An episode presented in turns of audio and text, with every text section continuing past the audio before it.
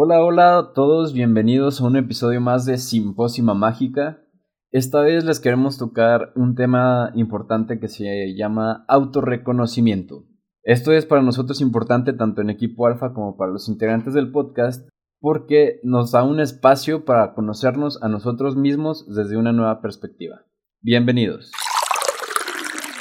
No existe tal cosa como una pócima mágica que transformará tu vida. El cambio viene de adentro. Te invitamos a acompañarnos en este viaje que pretende invitarte a reflexionar, cuestionar y aprender acerca de la vida, donde no existen las verdades absolutas. Soy Saraí Durán.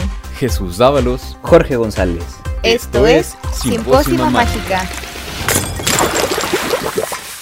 Antes de empezar, pues qué gusto que otra vez estés con nosotros en, este podcast, chicos. Ya te extrañábamos, teníamos capítulos sin escuchar tu voz. Todo qué bueno que estás otra vez de regreso. Me emociona mucho que podamos que volver a también a los podcasts más planeados, o sea, como que con más fundamentos, porque últimamente habían sido como que medio así relajadillos. Y pues bueno, se extrañaba el formato un poco más formal. Sí, totalmente. Muchas gracias. Y este es un gusto para mí también estar de vuelta. Y pues ahora sí que, como tú dices, a planearlo un poquito más. De mi parte, porque la tuya siempre muy profesional y, con mucha investigación y también se te reconoce y, te lo agradezco. Pero bueno, entonces eh, vamos a hablar del autorreconocimiento y como siempre vamos a, bueno, no sé si este sigue siendo el formato, pero si era antes, este, vamos a dividir el significado auto y reconocimiento por cómo lo toma la RAE. Auto, la RAE nos dice que es un acto o un hecho.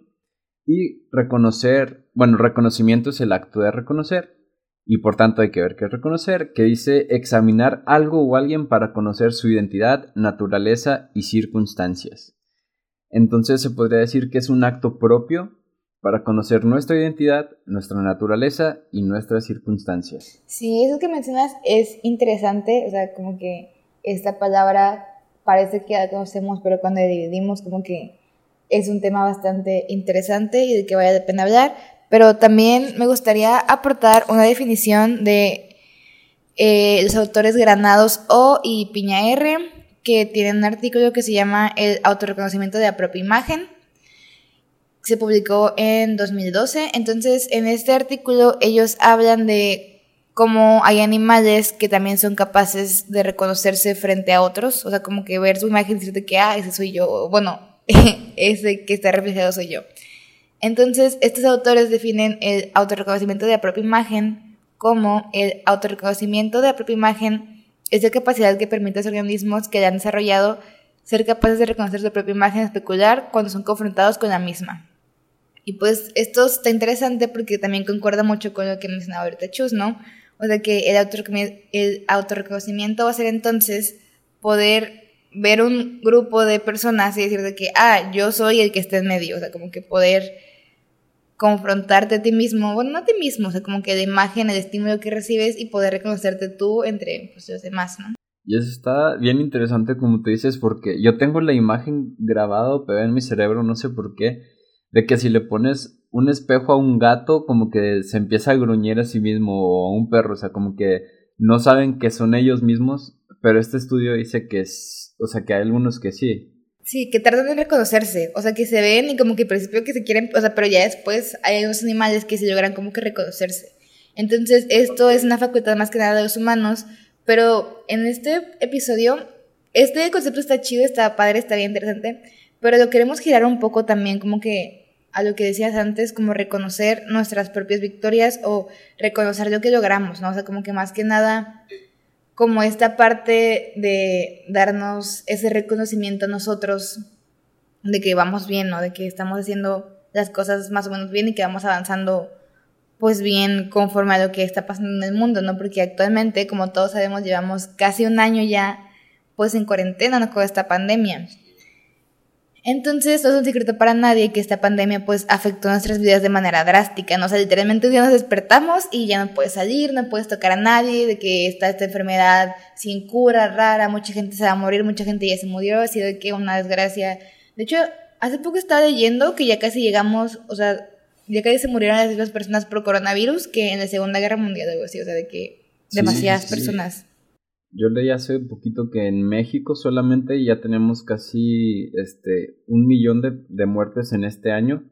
Y de ese un millón de muertes, o sea que ha sido de los años históricos con más muertes en México, y de ese un millón, como el 30% está oficialmente diagnosticado como coronavirus. Sí, o sea, yo creo que esto es algo que no podemos decir de que, ay, es que a pesar de esto, tuvo que haber de que sobrevenido de la mejor manera. No, o sea, hubo gente que pudo aprovechar circunstancias para, pues, florecer, ¿no? Por ejemplo, Jeff Bezos, el dueño de Amazon, pues le vino como a niño de dedo, ¿no? De que nadie sale, entonces todo el mundo compra por Amazon y pues se hizo más rico de lo que ya era. O sea que, sí, pero pues no todos somos Jeff Bezos, ¿no? O sea, para todos los demás, o sea, sí afectó de manera, pues con una connotación negativa a nuestra vida y pues eso va a traer también como que cosas pues ratos pues no tan padres, como que a lo mejor algunas derrotas y sí, y pues eso está bien, ¿no? Es parte de... Entonces también, como decíamos, el mundo se detuvo, ¿no? O sea, de repente, literalmente yo me acuerdo que un día, pues para los que estudiamos, pues fue un puente por el cumpleaños de Benito Juárez, o sea, fue un puente y ya no regresamos desde ya todo el semestre, posiblemente todo el año, y pues yo había quedado con mis amigas de que, ay, cuando regrese a la escuela vamos a ir a comer helado, y pues no, o sea, ese helado pues se va a quedar ahí, yo creo que este hasta el año que viene, o sea, como que es algo que... Sí, o sea, es algo que nadie se imaginaba y estoy segura que todavía, si pudiéramos volver el tiempo atrás y decirle a ahí de principios de marzo de que, ay, no vas a regresar a la escuela hasta en un año, yo hubiera hecho de que, ay, ¿cómo crees? No va a durar tanto. Y pues sí está durando bastante, ¿no? Entonces, con este contexto de que el mundo cambió drásticamente, literalmente de un día para otro, pues esto afectó nuestras vidas eh, y también pues nuestros planes, ¿no? Había pues mucha gente había planeado de que, ay, pues voy a empezar este emprendimiento y voy a vender talleres y pues no podemos vender talleres porque cuarentena y nadie quiere coronavirus y aparte de que ya la economía cambió, ¿no? Está también interesante cómo de repente, literalmente de un día para otro, algo que había funcionado toda la vida, de repente ya no funciona, ¿no? Entonces como que todos los negocios tuvieron que ver de que es que ya no está funcionando nada de lo que hacemos, ¿no? Porque la gente ya no compra lo mismo después de la pandemia, o sea, la gente ya no interesa las mismas cosas, ya como que... Ya no interactúa igual tampoco, o sea, ya es diferente como cómo interactúan con hasta con los negocios, con unos con otros, o sea, está cambiando bastante nuestro ritmo a lo que estábamos acostumbrados. Y sabes que lo que comentabas de que sabes que si yo viajaría en el tiempo y le dijera de que en marzo, oye, no vas a volver en un año, de que no te creo, yo pensaría lo mismo y yo pensaba lo mismo porque mi punto de referencia era la influenza, o sea, la otra pandemia que hubo, pero fue del H1N1 y me acuerdo que duró relativamente poco ahora sí que comparado con esto. Entonces sí era de que no, o sea, en un año claro que sí ya vamos a volver y aquí seguimos, ¿no? Y eso, eso tiene que ver también con el autorreconocimiento porque hay, hay un concepto importante que no sé si lo quieres mencionar tú, que es que, bueno, nos podemos conocer a nosotros mismos o, a las circunstancias porque conocemos algo diferente a, a, ello. Se escucha un poquito complicado, creo que tú lo puedes decir mejor que yo. sí, o sea, más que nada es que esto viene que a pesar de todas las frustraciones que podamos tener a causa de que el mundo se detuvo, o sea, yo creo que es algo como que natural, ¿no? Que, que sería raro que no nos sintiéramos frustrados por la pandemia o por la lo que está pasando. O sea, yo creo que más que nada ahí lo, lo, anormal sería que siguiéramos de que si frustraciones y todo viene al 100, no. O sea, es tan normal que nos sintamos un poco frustrados. Eh, pero Hegel postula una teoría, la teoría del péndulo, que dice que para toda tesis hay una antitesis y solo de como que la fusión de las dos podemos hacer de aquí una síntesis, ¿no? ¿Esto qué quiere decir, no? Que si yo quiero saber qué es un buen clima, tengo que conocer un clima excelente un clima muy malo y la síntesis de eso va a ser un buen clima. Entonces, esto lo podemos trasladar a este contexto, porque para conocer de que una buena vida, una vida tranquila, tenemos que conocer de que un ratos excelentes, ratos muy malos de frustración, y lo que esté en medio va a ser, pues, el resultado de que vamos a conocer de que, que es una buena vida, no una vida cómoda. Entonces, en este contexto, nos quiere decir que para conocer totalmente un concepto, solo lo podemos conocer mejor a través de su antónimo, ¿no? Que está bien interesante, ¿no? Si yo quiero saber qué es un buen helado, pues tengo que tener como referencia un mal helado, ¿no? tengo que decir de que, ah, este helado sabe bien chido. No como el que comí ayer, que no sabía nada y estaba todo aguado. Este helado cremosito, es, este es el chido. O sea, para conocer un buen helado tienes que primero conocer un mal helado. Y viceversa, ¿no? Para, si yo quiero saber cuál es el peor helado, tengo que conocer helados muy buenos. Para decirte que, ay, es que este helado está malo, porque yo conocí uno, o probé uno que estaba bien chido, que sabía tiramisú, que, o sea, como que tienes que tener referencias para ambos lados, ¿no? Entonces, con esto en cuenta, pues obviamente, para conocer el éxito, o sea, o para saber apreciar el éxito, ¿no? Tenemos que tener referencia, pues, momentos de frustración, ¿no? Tenemos que tener en como referencia momentos de que bien chidos de superación de éxito, momentos de que de frustración y con la combinación de esos dos vamos a poder como que, como decía antes, sacar la síntesis de buenos ratos. Entonces, los malos ratos como estos de frustración van a ser entonces necesarios, ¿no? Porque solo a través de aquí vamos a poder de que apreciar de que el éxito, ¿no? O sea, que vamos a poder sí, sí. como reconocerlo. Y pues otra cosa, pues, ah, ah, perdón. Jinx, este, sí, porque o sea, a través de las experiencias que nosotros vivimos, a través de incluso relatos o historias que otras personas viven, es como también nosotros nos conocemos. Y algo importante aquí también que, me parece este, apropiado mencionar es, por ejemplo, el reconocimiento es darle crédito a, ¿no? O sea, bueno, si te dan un reconocimiento de que Saraí la más veloz en atletismo, ah, bueno, pues es un reconocimiento, este, algo bueno, pero algo que nos sucede también es que no damos reconocimiento a lo malo o como que no le damos ese reconocimiento como a las, a las emociones, pues, negativas o, que suceden en nuestra vida, que como tú dices también nos ayudan a conocer lo bueno. Entonces... Sí, yo creo que lo que pasa es que tenemos miedo, ¿no? O sea, hemos venido hablando de esto creo que desde el capítulo 1 y vamos a seguir hablando de esto hasta el fin de los tiempos, pero sí, o como que la sociedad, y más ahorita en este contexto globalizado en el que vivimos, como que nos enseña que tenemos que estar siempre felices y siempre activos y siempre productivos y con mentalidad de tiburón y de que nosotros podemos y, y o sea, como que nos venden una idea bastante alejada de la realidad, ¿no? O sea, en la vida real, cualquiera de que le haya ido bien, pues también pasó por ratos malos, ¿no? O sea, que, que te vaya mal no quiere decir que pues ya nunca te vas a poder recuperar, ¿no? Entonces, también la tristeza es una, es que mucha gente como que tiene miedo y le ve como connotación negativa. Yo no digo que esté chido estar triste, o sea, pues obviamente la tristeza es una emoción negativa. Lo que yo digo es que es parte de, o sea, es parte del crecimiento, es parte del proceso como que de reflexión, ¿no?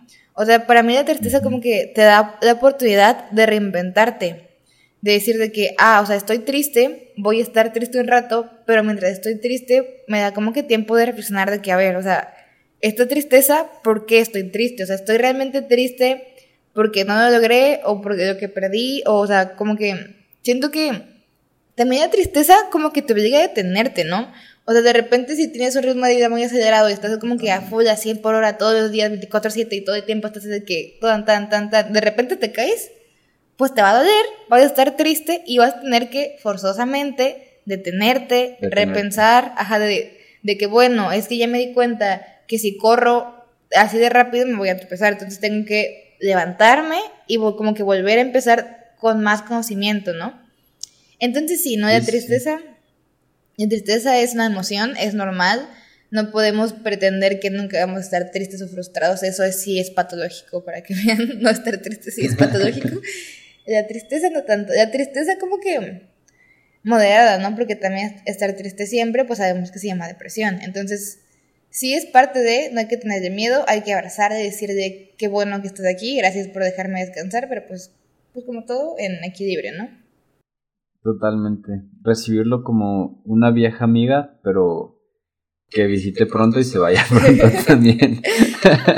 sí, no este, Pero aprender de ella, como tú dices, o sea, a fuerzas te detiene, como tú dices, este, y te detienes porque te detienes, pero eso es importante porque como ya mencionaste. Digo, no hay que ser tampoco tan repetitivos, pero te da tiempo de preguntarte por qué. Y creo que ese por qué te puede llevar a descubrir cosas más profundas si te sigues preguntando por qué me siento triste. Ah, bueno, ¿y qué es lo que estoy valorando o a qué le estoy dando importancia para que me sienta triste? porque a veces nos pasa, bueno, a mí me pasa que a veces me siento triste por cosas tan insignificantes que digo, oye, pero vale la pena estar triste por esto. Sí, y luego digo que, ah, bueno, pues quizás no. Y me ayuda a salir más rápido de ahí. Es que aquí mencionas, mencionaste precisamente la clave para ir a la siguiente parte, como que de esto. Pero antes de pasar, también me gustaría agregar que con la tristeza se han hecho como que muchas obras de arte bien chidas. O sea, de que toma Oh, tu dolor sí. y hazlo arte. La tristeza es como que un sentimiento tan fuerte y con que trae contigo tanta pasión, como que es tan potente que muchas veces como que te inspiran, ¿no? ¿Cuántas canciones bien chidas no hay de desamor? O sea, que qué malo que rompieron el corazón, pero qué buenas Hawaii, canciones. eh. No, o sea, no, o sea, pues hay muchas como que canciones de que baladas tristes que están bien, o sea, que, Sí. que así, por ejemplo, Adele, o sea, te llegan. pero Adele es para mí un, un exponente de que sí. cada vez que te rompen un corazón, temazos, o sea, de que, que mal, que se sintió mal, pero esa tristeza sacó cosas chidas. Pero bueno, ya dando un poquito el brinco. No, sí, sí. Y, y ¿sabes por qué son tan buenas? Porque o sea, las personas se identifican con ello. Y creo que es exactamente porque no acostumbramos a, a hablarlo, que cuando lo escuchamos en una canción es de que sí, totalmente, ese soy yo. ¿Y por qué? Porque no, porque no estamos acostumbrados a compartir esa emoción con los demás, o sea, a platicarlo. Sí, totalmente. Y también otra cosa, ya como que cambiando un poquito de tema, antes de que yo dijera esto del arte, tú mencionabas que estar, estás triste por cosas que no son, que tú dices de que, ay, es que, porque voy a estar triste por esta cosa chiquita? Pero lo que pasa es que, pues, cada quien tiene un propio lenguaje, ¿no? O sea, el lenguaje también es un tema que podemos hablar, podemos, podríamos hacer una temporada de podcast sobre Sí. lenguaje y sobre pensamiento y neta es hay hilo de dónde cortar, pero pues aquí como que brevemente el lenguaje es personal, ¿no? O sea, hay palabras que para unas personas van a ser como que ofensivas y para otras no. Por ejemplo, en mi caso particular, que a mí me digan chaparro, o sea, yo mido como un poquito más de unos 50, como unos 55, unos 50, o sea, yo soy alguien bajita de estatura. Entonces, que a mí me digan chaparra, la verdad, de corazón. No, no, no, o sea, a mí me da igual. O sea, para mí no es una. como, como, nunca, como nunca me ha complejado mi, actu- mi altura, a mí me da igual. O sea, realmente, genuinamente, no es algo por lo que yo me siento ofendida. Sin embargo, pues hay personas que sí les acompleja eso o que, pues para ellos es una connotación negativa, ¿no? También hay cosas que a lo mejor. Y más ahorita tomando, retomando un poco el último tema que fue el activismo, ¿no? O sea, como que hay ciertas palabras que se habían normalizado y que de repente para mí tienen connotación ofensiva, ¿no? De que el significado que se da esa palabra para mí es ofensivo, entonces como que trato de, de no usarlas. Pero pues sí, no, o sea, al final de cuentas, el lenguaje es algo personal, ¿no? Que a pesar de que son símbolos que compartimos en común con los demás, yo te digo de que, ah, imagínate un suéter rojo con rayas verdes, tú puedes imaginarte un el símbolo de un suéter rojo con rayas verdes en tu, en tu cabeza, ¿no? Pero aún así, adjetivos como de que, ah, flaco, gordo, alto, eh, chaparro, lento, ajá, como que, como que para ti van a tener un significado diferente de acuerdo a tus experiencias de vida. Entonces, Sí, sí, sí. puede que para mí, que, no sé, que... Ahí te puedo contar yo una anécdota.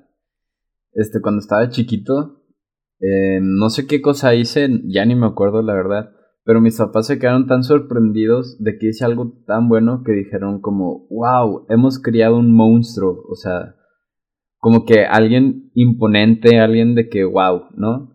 Pero para mí, cuando yo estaba chiquito, al escuchar hemos creado un monstruo, yo sentí que me estaban diciendo feo, que daba miedo. Y ese día lloré tanto, o sea, tanto, tanto que ah, mis papás me dijeron monstruo. Y ellos estaban atacados de la risa de que no, o sea, no porque seas feo, no porque des miedo, sino porque, o sea, es algo bueno, es como una broma, ¿no? Ajá. Pero en mi pequeñita cabeza cuando estaba chiquito no entendía eso. O sea, tenía un significado diferente para mí, que me la pasaba viendo películas de Disney, de monstruos, que para mis papás decir de que un monstruo es alguien imponente, ¿no? Por ejemplo. Sí, o sea, y ahí como que ese ejemplo está bien chido porque pues nos da la clave de que dependiendo de nuestras experiencias de vida, de que lo que habías vivido tú a tu edad, tú relacionabas la palabra monstruo con algo que daba miedo, algo que atacaba, algo que rechazado, ¿no? Y tus papás era de que un monstruo es algo como que gigante, enorme, que impone, que gana, que manda, o sea, como que ese contraste, ¿no? Que también bien interesante. Sí. Entonces, esto nos da clave de que, pues todo es simbólico, ¿no? O sea, nosotros le damos valor a ciertos símbolos, ¿no? Yo te podría decir de que es que para mí que se me rompa una uña es como que súper intenso porque pues a lo mejor para mí representan, no sé, me dan seguridad y me hacen sentir que pues voy a como que verme bien y así. O sea, yo, lo que, el mensaje aquí es que se vale, ¿no? O sea, que no podemos juzgar a los demás por si están tristes, a lo mejor porque reprobaron, a lo mejor para ti no es la gran cosa reprobar, pero para la otra persona sí, y se vale, ¿no? O sea, se vale como que decir de que, ah, o sea, pues está triste, pero también otra cosa aquí también que creo que un disclaimer importante es que no podemos tampoco como que comparar como que nuestras tristezas, no podemos decir de que, ay, es que, ¿cómo puedes estar triste porque se te rompió una uña cuando a mí todo el año me ha ido mal? O sea, ¿qué derecho tenías tú de estar triste? O sea, no, o sea, las tristezas pues no es como que se vayan a poner a pensar de que, ay, es que a este ido bien, voy a llegar de qué más, o sea, no, o sea, cada quien tiene su historia. sí, o sea, cada quien tiene su historia y se vale estar triste o sea, pues siempre y cuando, pues, como que también hay que reconocer los privilegios, ¿no? O sea, también está el chiste que se llama Kim Kardashian de que Kim, there are people dying, o sea, de que cuando se puso a llorar porque se perdió su arete de diamante, o sea, como que sí, hay ciertas cosas que a lo mejor son superficiales y que a pesar de que podemos estar tristes poquillo, pues como que superamos rápido, ¿no? O sea, a pesar de que cada quien se puede triste por cosas diferentes, pues hay cosas que sí pasan como que más rápido, ¿no? Como decías tú, que a lo mejor no vaya tanto la pena estar llorando porque se me cayó mi helado. O sea, puedo decir de que, ay, chale, pero pues no me voy a poner de que, no, mi helado. O sea, a lo mejor si tuve un, mal, si tuve un mal día y de que mi helado es lo único que me lleva a alegrar y se me cae, a lo mejor sí puedo llorar y decir de que, o sea, ¿qué más quiero de mi vida hoy? O sea, de que ya me pasó de todo y se me cayó mi helado. O sea, pero como que siento que cuando son cosas así, como que puede ser detonador, pero como, como que también es como que pasa más rápido, ¿no? O sea, no, nunca podemos juzgar a alguien más sin, sin entender su perspectiva o su contexto. Bueno, entonces, como todo es simbólico, ya dijimos que cada quien le va a dar significado a cosas diferentes. Y como cada quien le va a dar significado a cosas diferentes, pues se vale, y más que nada los exhortamos a eh, como reconocer las pequeñas victorias, ¿no? Por ejemplo, si yo soy alguien que batalla mucho para levantarme temprano, y llevo dos días o una semana levantándome a las 7, pues oye, yo me voy a decir de que ahí, vamos bien, o sea, qué bien, o sea, y reconocer no siempre quiere decir de que, ay, sí, me voy a ir a comprar algo, no, o sea, no, o sea, tú mismo pensar de que lo estás haciendo bien, de que estamos logrando esto, de que ahí, aquí vamos, o sea, de que vamos avanzando poco a poco. Yo creo que esto es clave, ¿no? Porque, como comentábamos antes, si tú te pones una meta en el 100, tienes que dar 99 pasos para llegar al 100. Entonces, cada uno de esos 99 pasos son pequeñas victorias que vale la pena reconocerse, ¿no? De que, bueno, a lo mejor yo voy por el 50 y me estanqué, pero oye, ya hay 50 pasos, o sea, de que ya voy avanzando bien. O sea, como que vamos avanzando y está bien como que darnos el tiempo para decir de que lo estamos haciendo bien, de que ya vamos avanzando, a lo mejor un poco más lento, pero vamos haciendo las cosas bien. Y no porque digas de que, ay, es que volviendo a mi ejemplo de que yo me levanto de 7, puede que yo me diga que, ay, es que, ¿por qué, ¿por qué te puedes contenta si hay personas que se levantan a las 5 de la mañana desde que tenían 3 años? Y yo de que, bueno, o sea, está bien, qué bueno que haya personas que no batallen para levantarse, pero yo sí, y para mí es una batalla personal levantarme temprano. Entonces, voy a reconocer y me voy a poner feliz de que esta semana logré levantarme a esta de la mañana, a pesar de que haya gente que se levante más temprano desde hace más tiempo. O sea, mi objetivo es en algún punto estar en esas, con esas personas. Ahorita estoy como que en camino de lograrlo, pero pues aquí vamos, ¿no? O sea, de que poco a poco. Sí, creo que hay algo importante que podemos hacer, digo, como ya lo habíamos mencionado, el conocernos a nosotros implica también conocer, este, pues a alguien más o, otra, como, lo de Hegel, ¿no? De que la antítesis, la, la tesis y la, y la, la síntesis. Este, y yo creo que ahí, por ejemplo, en esos casos se puede comparar con nuestro pasado o con nuestras derrotas o con nuestras victorias. O sea, nos comparamos a nosotros mismos con, con quien éramos y con quien estamos siendo ahorita, o sea, y con quien queremos ser, no sé. Sí, bueno, ya también un poquito para cerrar este capítulo, pues la idea tampoco es que nos conformemos, ¿no? O sea, este capítulo no, no debe confundirse con invitación a, a conformarse, decir de que, bueno, yo quería llegar al 100, estoy en el 50, estoy, me descubrí que estoy chido aquí, aquí ya me quedo, ya no quiero avanzar, ya no se pudo, ya es lo que debía tener para mí. O sea que también se ve muchas veces que a lo mejor yo quería llegar a un 100 y de repente estoy en el 50 y me doy cuenta que el 100A no era la opción, sino el 100B y se vale como que reformar, replantear y decir de que, ah, quiero, ya no sé que quiero. O de repente a lo mejor el 100 no me gusta porque es eh, llegar al 100 implica asumir responsabilidades que no estoy dispuesto a cumplir y también se va a decir de que, ah, pues me quedo en un 50-60 porque no estoy dispuesto a sacrificar lo que tengo que sacrificar para llegar al 100, ¿no?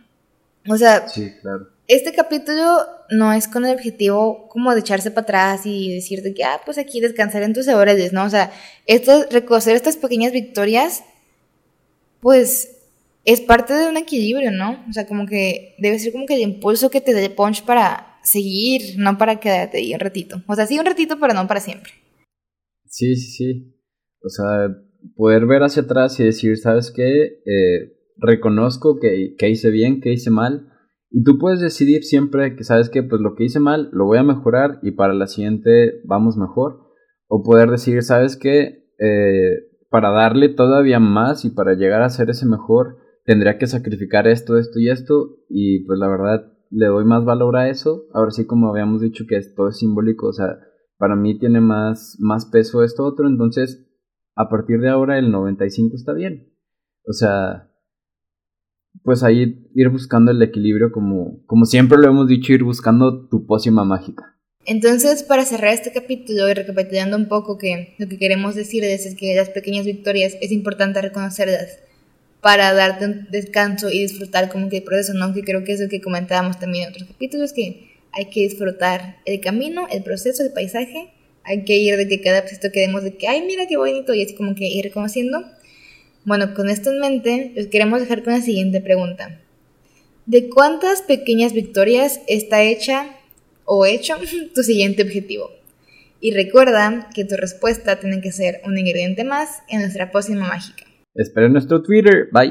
Esto, es Simpósima Mágica.